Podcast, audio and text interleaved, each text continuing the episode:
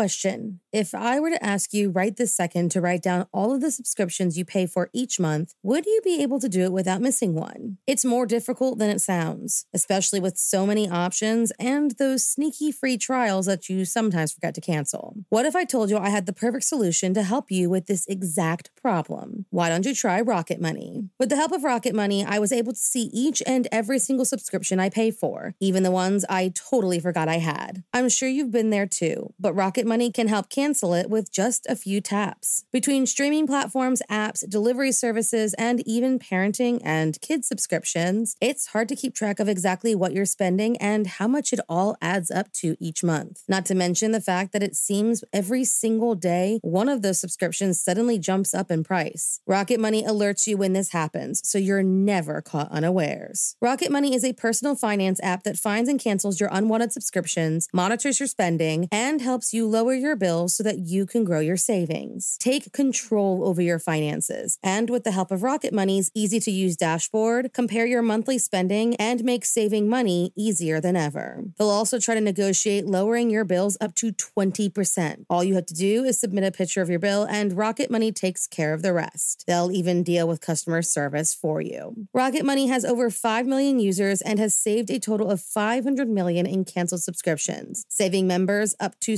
$740 a year when using all of the app's features. Stop wasting money on things you don't use. Cancel your unwanted subscriptions by going to rocketmoney.com slash morning cup. That's rocketmoney.com slash morning cup. rocketmoney.com slash morning cup.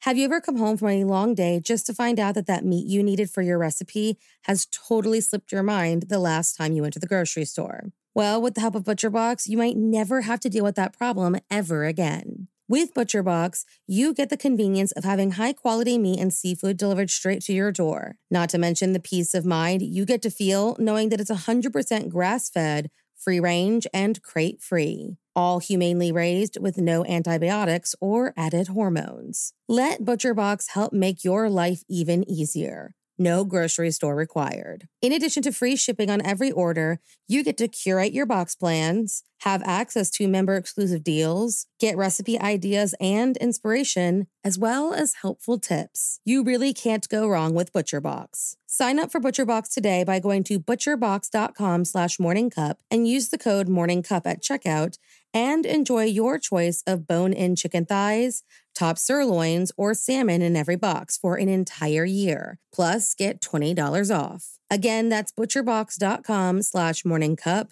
and use the code morningcup. There were two more murders 15 miles away. When in the police Silver arrived, they found the telephones and electricity lines. We have a weird A homicide. scene described by one investigator as reminiscent of a weird. Morning. Cup of murder. Firearms and medication seem like a deadly mix. On September 14th, 1989, a shooting took place that still reigns in Kentucky history books as the deadliest mass shooting. A shooting that, in the aftermath, saw blame placed on a drug and the company who created it. So, if you like your coffee hot but your bones chilled, sit back and start your day with a morning cup of murder. Joseph Thomas Westbecker was born on April 27, 1942, to a mother who, after her husband died in a construction accident, had to raise her only child alone starting from the time he was 13 months old.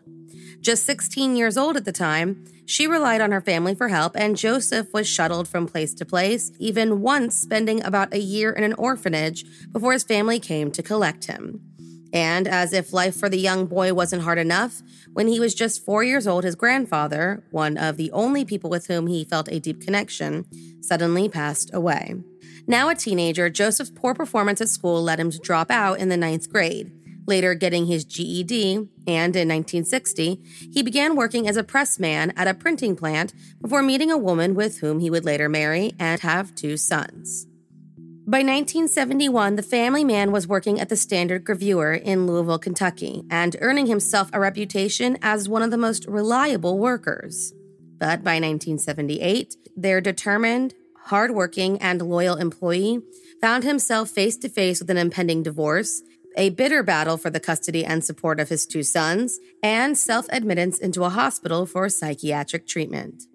The downward spiral only seemed to continue when Joseph's second marriage in 1983 lasted only a year, and before long, the constant hits became enough to send him straight into a reclusive state.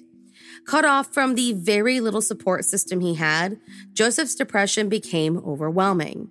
But the straw that broke the camel's back came when the Standard Gravure was sold in 1986, and the new management moved Joseph Westbecker to a news station as a mechanical folder.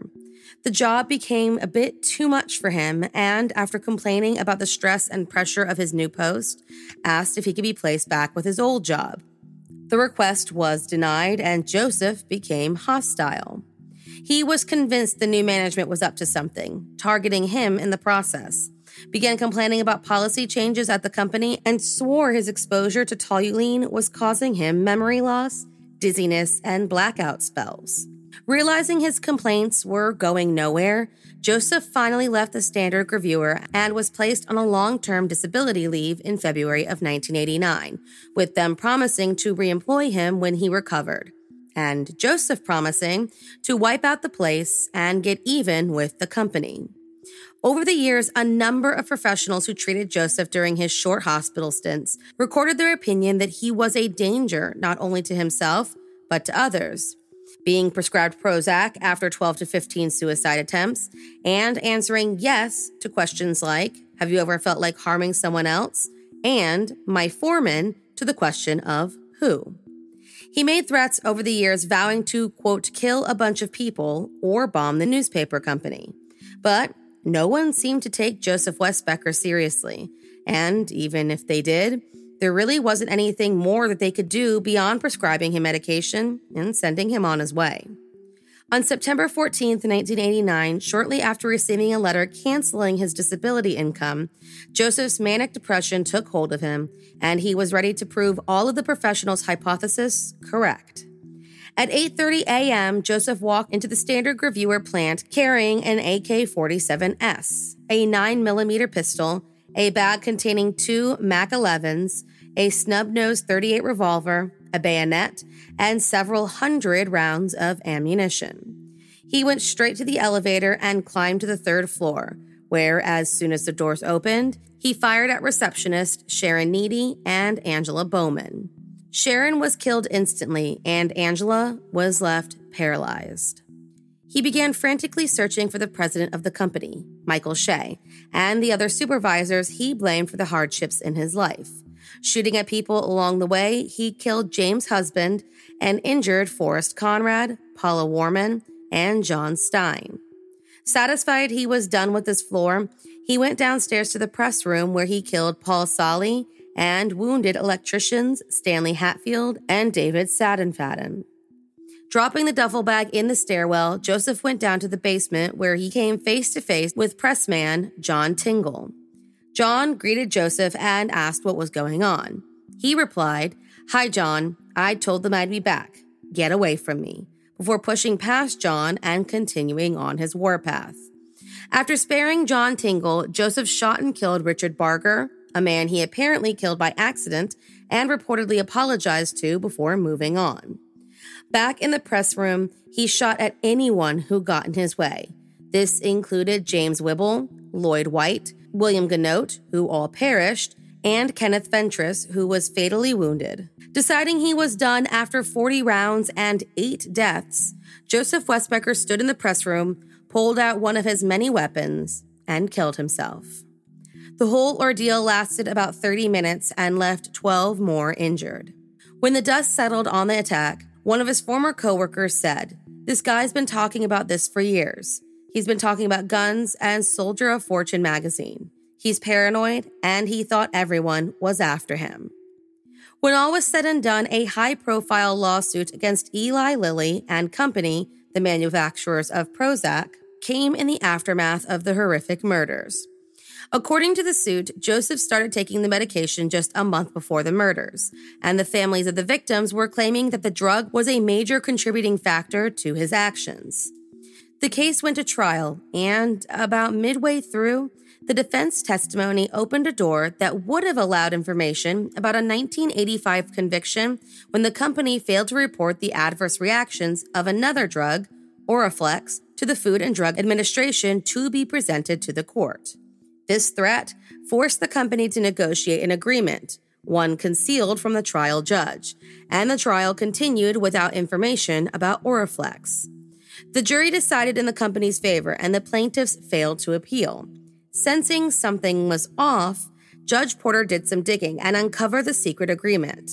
With unanimous authorization from the Kentucky Supreme Court, the judge amended his record and resolved by settlement rather than the jury's verdict. Thank you for joining me in my morning cup of murder. Please join me again tomorrow to hear what terrible thing happened on September 15th. Don't forget to rate and subscribe and let me know how you like it. If you want to help support the podcast, there's always Patreon or just sharing it with your true crime obsessed friends. And remember, stay safe.